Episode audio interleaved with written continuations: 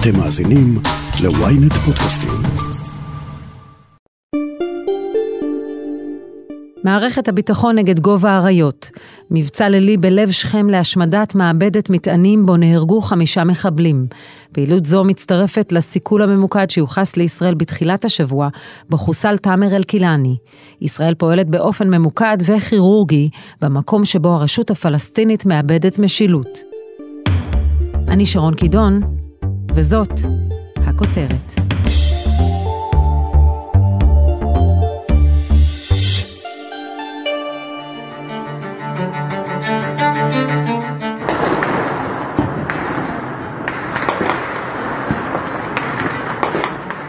אתמול בשעת לילה מאוחרת, כוח צה"ל וימ"מ פשטו על דירת מסתור של גובה האריות, השמידו מעבדת מטענים והרגו חמישה חמושים. ביניהם גם אחד ממייסדי ובכירי הארגון ודיה אל-חוך.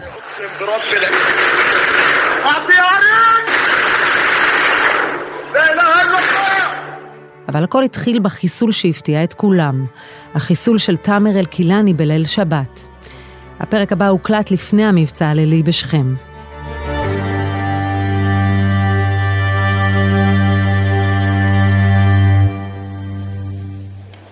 שזיהינו את האיום שהולך ומתפתח, יזמנו פעולה התקפית שהייתה אות הפתיחה למבצע והתכלית שלו הייתה לפגוע פגיעה קשה בארגון הג'יהאד האסלאמי.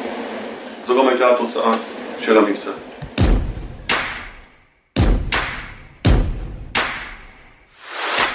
בתחילת אוגוסט השנה, במסגרת מבצע עלות השחר, חוסל מפקד הגזרה הצפונית של הג'יהאד האיסלאמי, תייסיר ג'אברי, כחלק משורה של חיסולים נוספים ברצועה. שיטת החיסולים הממוקדים מהאוויר או הקרקע מתאימה לשטח שבו לכוחות הביטחון הישראלים אין גישה, ועל כן נעשה בה שימוש נרחב. פעולות מהסוג הזה לא נראו שנים בגדה, מאחר ולצה"ל בשיתוף הרשות הפלסטינית יש לרוב גישה לכניסת כוחות צבאיים ומסוערבים כדי לאסור או לסכל מטרות. אבל ביום שבת בשעות הלילה בקסבה של שכם, התפוצץ אופנוע חונה שהביא לחיסולו של תאמר אל-קילני, בכיר גובה האריות, בפעולה שהפתיעה רבים. אלישע בן קימון, כתבנו לענייני שטחים, תאר לנו את מבצע חיסולו של תאמר אלקילני שלשום. ככל שאנחנו מבינים ממה שאירע שם, אה, הגיע פעיל אלמוני, ככל הנראה משתף פעולה.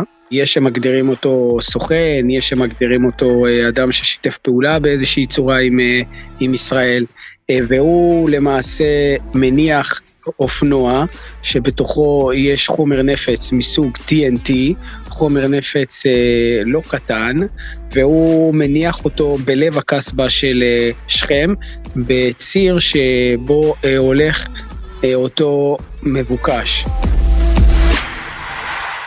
לאחר שהוא מניח את האופנוע שם, אה, מישהו אה, עלום, אנחנו לא יודעים אה, מי זה ולמי, ולמי הוא שייך, שהיה בתצפית על האופנוע, זיהה את המבוקש פוסע ליד האופנוע, ועל מנת להימנע בעצם מפגיעה בחפים מפשע ומבלתי מעורבים, הייתה חייבת להיות כאן סוג של תצפית מאוד מסודרת ומדויקת ואינטנסיבית וקבועה על האופנוע.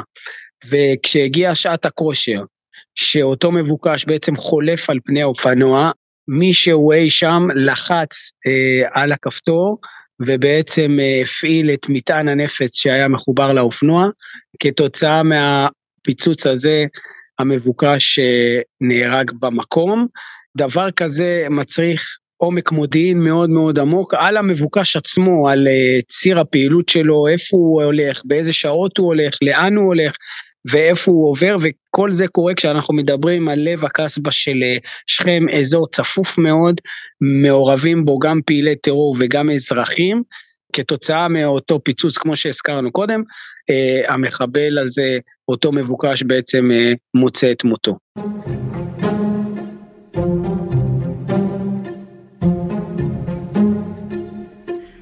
بيان كان صادر ونداء من عرين الأسود في نابلس بسم الله الرحمن الرحيم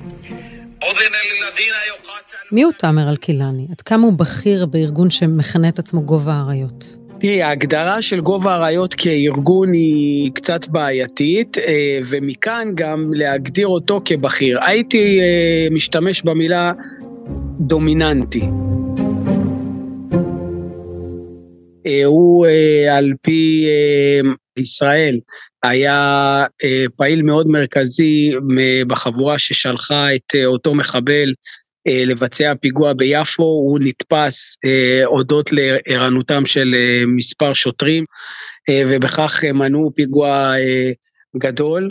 אלקיאני הוא גם מבין מוציאי לפועל של מספר פיגועי ירי שראינו במרחב שכם, ראינו לא מעט כאלה פיגועים לעבר הצירים, לעבר כלי רכב, יישובים ישראלים, הר ברכה, יצהר, כל מיני אירועים כאלה, וכמובן ירי לעבר אה, כוחות הביטחון, בטח במרכז שכם, אבל גם מעבר לכך, באותו אה, רצון בעצם לפגיע בלב אה, ישראל, כמו שהזכרנו קודם.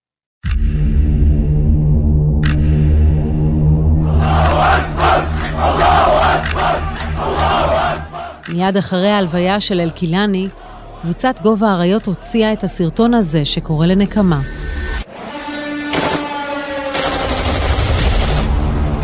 פעילי טרור טוענים נשקים ומכוונים אותם לעבר רכבים ועמדות צה"ל, כמו במקרה של הפיגועים בשועפאט ובשבי שומרון, בהם נהרגו סמלת נועה לזר וסמל ראשון עידו ברוך, זכרם לברכה. הסרטון המצמרר מסתיים בכיתוב "מוות מגיע". כובע האריות זה התארגנות אה, שמוערכת כרגע פחות או יותר בעשרות חמושים מחבלים פלסטינים שהתארגנה למעשה אה, באזור אה, שכם, הם ללא שיוך ארגוני מובהק, כלומר, זה חבר'ה צעירים בסביבות אה, 18-19 ועד אה, גילאים אה, 29, אולי גם 30, אבל לא מעבר לזה. מאוד פעילים ברשתות החברתיות, אם זה טיק טוק, אה, טלגרם, יש להם עמוד אה, טלגרם מאוד מאוד פעיל שיש בו המון תגובות כמעט לכל הודעה שהם מוציאים. וכל המטרה שלהם זה בעצם אה, להוציא כמה שיותר פיגועי ירי ולתעד אותם.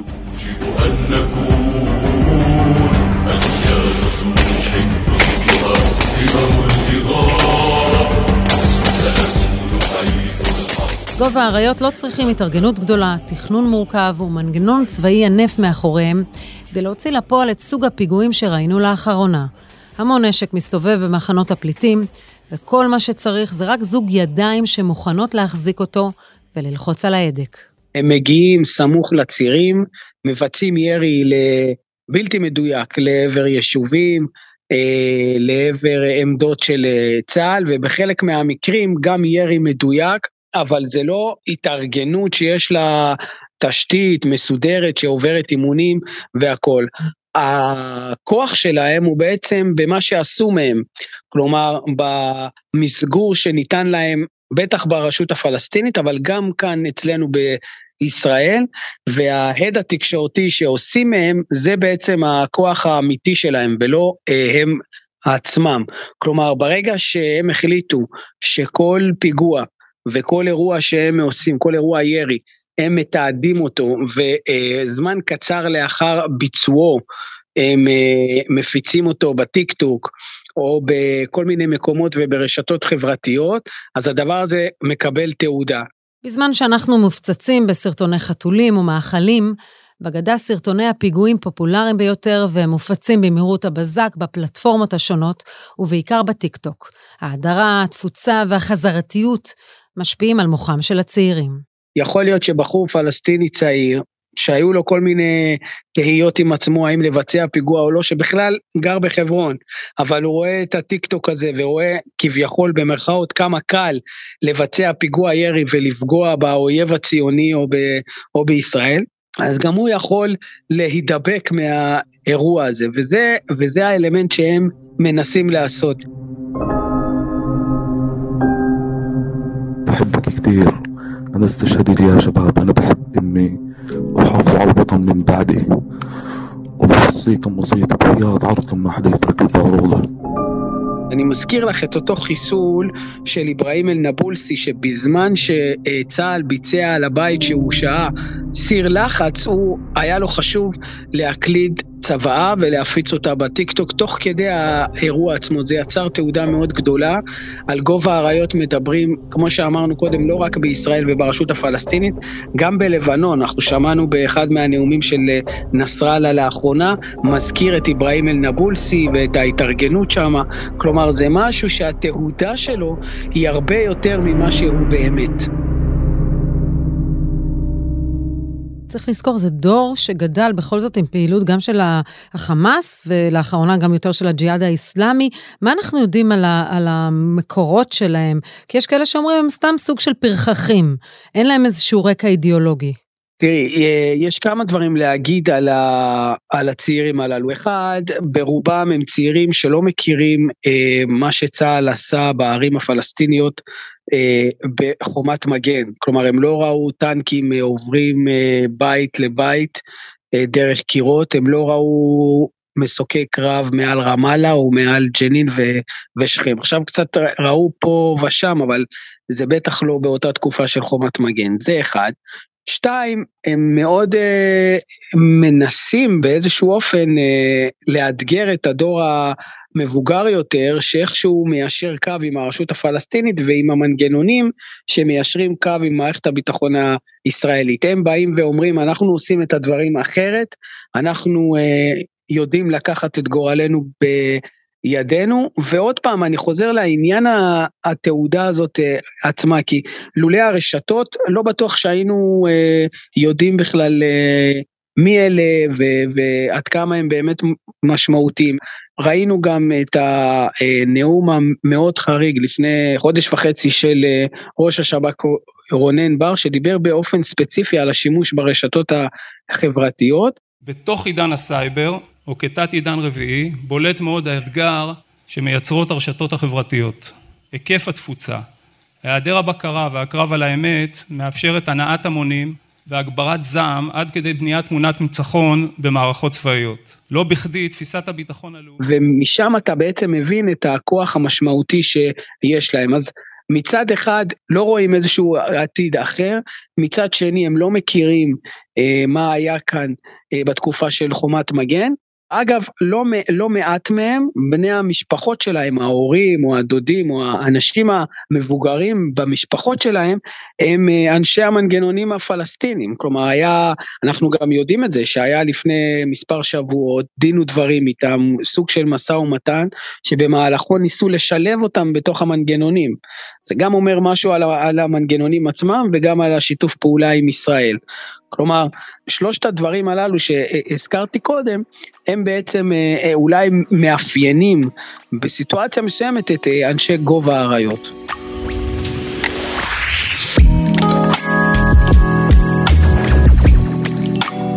תאמר אלקילני לא חוסל במטוסים, טילים או מסוקים, אלא על ידי משתף פעולה פלסטיני בפעולה חשאית מתוכננת היטב, לפחות לפי הדיווחים הפלסטיניים. אבל איך משכנעים משת"פים לעזור במשימות הסיכול? ומדוע ישראל לא לקחה עד כה אחריות לחיסול בשכם? הפסקה קצרה, ומיד חוזרים עם הכותרת. מי עומד בראש? ומי משתף פעולה עם מי? משטרת ישראל חושפת... סקרנים? מצוין. ynet פלוס החדש עם הסיפורים המעניינים ביותר של מיטב הכותבים. החודש הראשון בחמישה שקלים ותשעים בלבד. ynet פלוס. האמת? מעניין. למצטרפים חדשים כפוף לתנאי השימוש.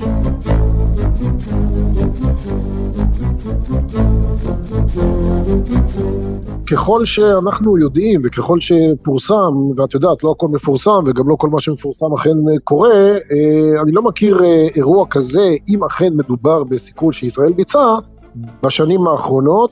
אה, אפשר לייחס את זה לסיבות רבות מאוד, אחת אולי הראשונה שבהן היא בעצם העובדה ששב"כ וצה"ל יש להם שליטה טובה מאוד ביהודה ושומרון, שמאפשרת להם להגיע לחלק גדול מהטרוריסטים. ליאור אקרמן, יושב ראש מועצת העם החדשה, חוקר בכיר במכון למדיניות ואסטרטגיה באוניברסיטת רייכמן ובכיר בשב"כ לשעבר, מכיר היטב את המבצעים הללו ומה נדרש כדי להוציא פעולה כזאת לפועל.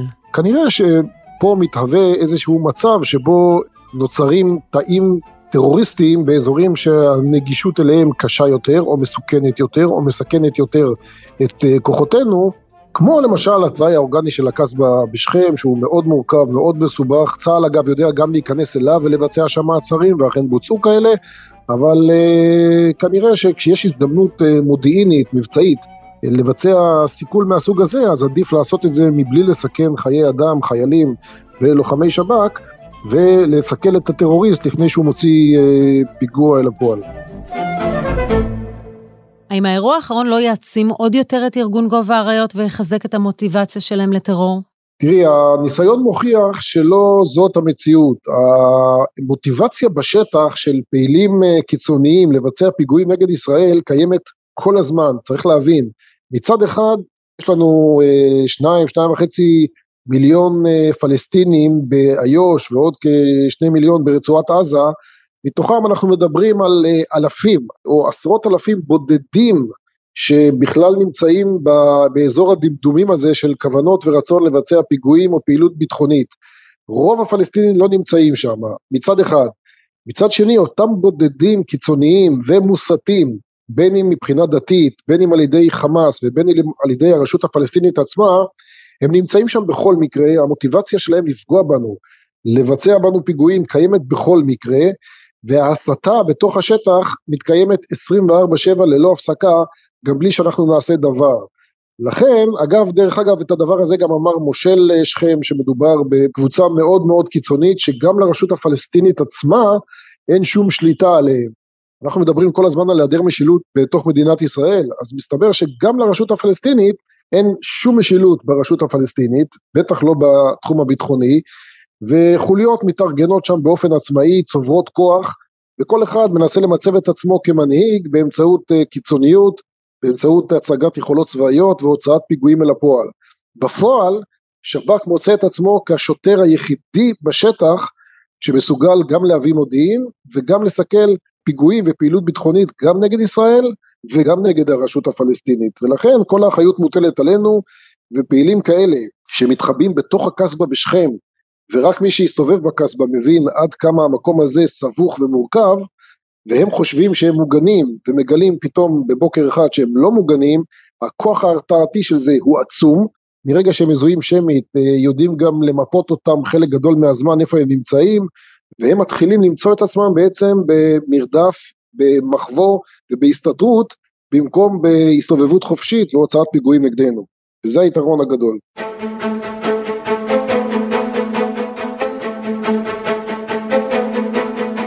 משתפי הפעולה הפלסטינים לוקחים על עצמם סיכון מטורף אם ייתפסו גם על עצמם וגם על חיי משפחתם. בדרך כלל צורת שיתוף הפעולה היא מסירת מידע, אבל כאן הייתה גם השתתפות פעילה בחיסול. ליאור, איך השב"כ או גופי המודיעין מגייסים סוכנים? גיוס סוכן זאת, אה, זאת פשוט תורה שלמה ועצומה של איך לוקחים אדם שנמצא בלב אה, תרבות השנאה נגד ישראל, גדל על ברכי חמאס או ג'יהאד איסלאמי או חזית עממית או פת"ח, כל חייו רוצה להרוג יהודים ובעצם אה, יוצרים אצלו זיקה לשירות המודיעין שמפעיל אותו. היכולת של אה, רכז בשב"כ או של איש מודיעין לזהות דמות מסוימת, לזהות את החולשות שלה באישיות, את הצרכים האישיים של אה, אותו אדם ולרכב עליהם על מנת לייצר בו זיקה מסוימת כלפי המפעיל היא, היא פשוט אה, דורשת מקצועיות מדהימה, שיטות עבודה מאוד מאוד אה, מתוחכמות, הרבה הרבה פסיכולוגיה, צריך להבין שהאגדות האלה על כך שלוקחים בן אדם ומפעילים עליו לחץ וסוחטים אותו בעזרת צילומים או הפחדות ואיומים, השיטות האלה לא עובדות, הן בטח לא עובדות לאורך שנים, וחלק גדול מהסוכנים מופעלים לאורך שנים ארוכות ומצילים אה, אלפי נפשות בישראל, חלק מגיעים מתוך רצון אמיתי למנוע טרור כי הם, אה, הם סובלים בשטח, חלק מגיעים מתוך איזושהי חולשה חברתית שהחיבור לשב"כ נותן להם אה, עוצמה מסוימת, גיבוי והגנה, חלק מגיעים לזה שהם רוצים אולי לעבוד לאורך שנים כסוכנים ולזכות אחר כך בסוג של חיים חדשים ששב"כ מאפשר להם אחרי, אחרי אה, כמה שנים, אבל בפועל מדובר על הפעלה ארוכת טווח לאורך זמן ברוב המקרים, שוב, לפעמים זאת גם הפעלה חד פעמית, אבל לפעמים זאת גם הפעלה של אדם שבכלל לא יודע ששב"כ מפעיל אותו, אבל ברוב המקרים מדובר על יצירת זיקה ממשית בין סוכן למפעיל לאורך זמן, העברה של הרבה הרבה מאוד דיווחים שהמהימנות שלהם נבחנת אגב כל פעם מחדש ובסוף בניית הפסיפס המודיעיני הזה של מה שקורה בשטח מורכב חלקית מדיווחים של סוכנים אנושיים, מורכב מדיווחים שמגיעים אלינו באמצעים אה, טכנולוגיים כאלו ואחרים, תצפיות ועוד ועוד ועוד והמגוון רחב מאוד וככל שהטכנולוגיה מתקדמת כך גם יכולות הפיקוח והסיכול שלנו אה, מתקדמות. אנחנו נראה יותר אה, סיכולים ממוקדים מהסוג הזה בגדה בתקופה הקרובה? קשה לדעת, אני חושב שברגע שיש החלטה עקרונית אה, לבצע את הדבר הזה, ואני לא רואה מניעה שתהיה כזאת, אז אנחנו עשויים לראות, במידה וככל ששב"כ או צה"ל לא יצליחו להגיע לאותם טרוריסטים בזמן אמת, ויהיה מידע אמיתי וקונקרטי על כך שהם הולכים לבצע פיגועים, אין ספק שזה המהלך הנכון, להוריד אותם לפני שהם פוגעים ולו בנפש אחת בישראל, וטוב תעשה מדינת ישראל שתשתמש בכלים שנמצאים ברשותה וביתרון גם המודיעיני וגם המבצעי שיש לה כדי להחזיר את ההרתעה הביטחונית מצד אחד, את הביטחון לאזרחים אה, מצד שני, ולנסות להחזיר פה את העורף, מה שנקרא, לסוג של אה, שפיות וחיים בפחות פחד. ליאור אקרמן, תודה רבה על השיחה. תודה רבה לך.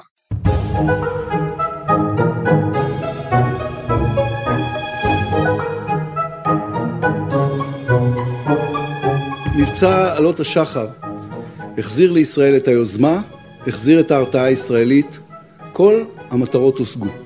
ממשלת ישראל המשיכה במדיניות עוצמתית של אפס סובלנות כלפי הטרור. מי שינסה לפגוע בנו, ישלם בחייו. בניגוד למסיבות העיתונאים והתדרוכים במבצע עלות השחר, במקרה של חיסול אל-קילני, אף אחד לא נטל עד כה אחריות באופן רשמי על הפעולה. אלישע בן קימון, למה בעצם? אז זהו, אז כאן יכול להיות שיש עניינים אה, מודיעיניים, יכול להיות גם שהגורמים כאלה ואחרים שיכולה אה, להיגרם להם סכנה ברגע שישראל באופן רשמי לוקחת אחריות על הדבר הזה. יחד עם זאת, ברגע שישראל תיקח אחריות על uh, חיסול כזה, זה אומר שסל הכלים הפך ביהודה ושומרון להיות יותר אגרסיבי. והדבר הזה יכול א', להביך את הרשות הפלסטינית. תראו, משחקים לכם במגרש החול שלכם ועושים שם מה שהם רוצים, אתם לא באמת שולטים. זה פעם אחת. פעם שנייה, גם ברמה הכללית של לבוא ולהראות, רגע, אנחנו מעלים כאן מדרגה ביהודה ושומרון ואנחנו עושים כאן משהו שלא נעשה קרוב ל... עוד פעם אני אומר בין 15 ל-16 שנה אולי אפילו יותר. אבל מן הצד השני מי שיודע יודע. ואנשי גובה האריות שמבינים שמגיעים לנתיב ההליכה שלהם לרחוב ולבית הספציפי שבהם הם נמצאים ומה שהם עושים ולשעות שהם עושים את הדברים זה מעיד על, על חדירות מודיעינית מאוד מאוד עמוקה שיש למי שעשה את הפעולה הזאת למול הארגון הזה וזה אה, מכניס בו פחד אני יכול אה, להגיד לך שהדבר הזה ערער את הביטחון שלהם אה, לפעול. אלישע בן קימון תודה רבה. תודה רבה שרון.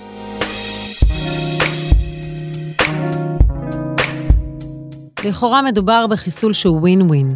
אין בו סכנה לחיילי צה"ל והוא יוצר אלמנט הרתעה משמעותי.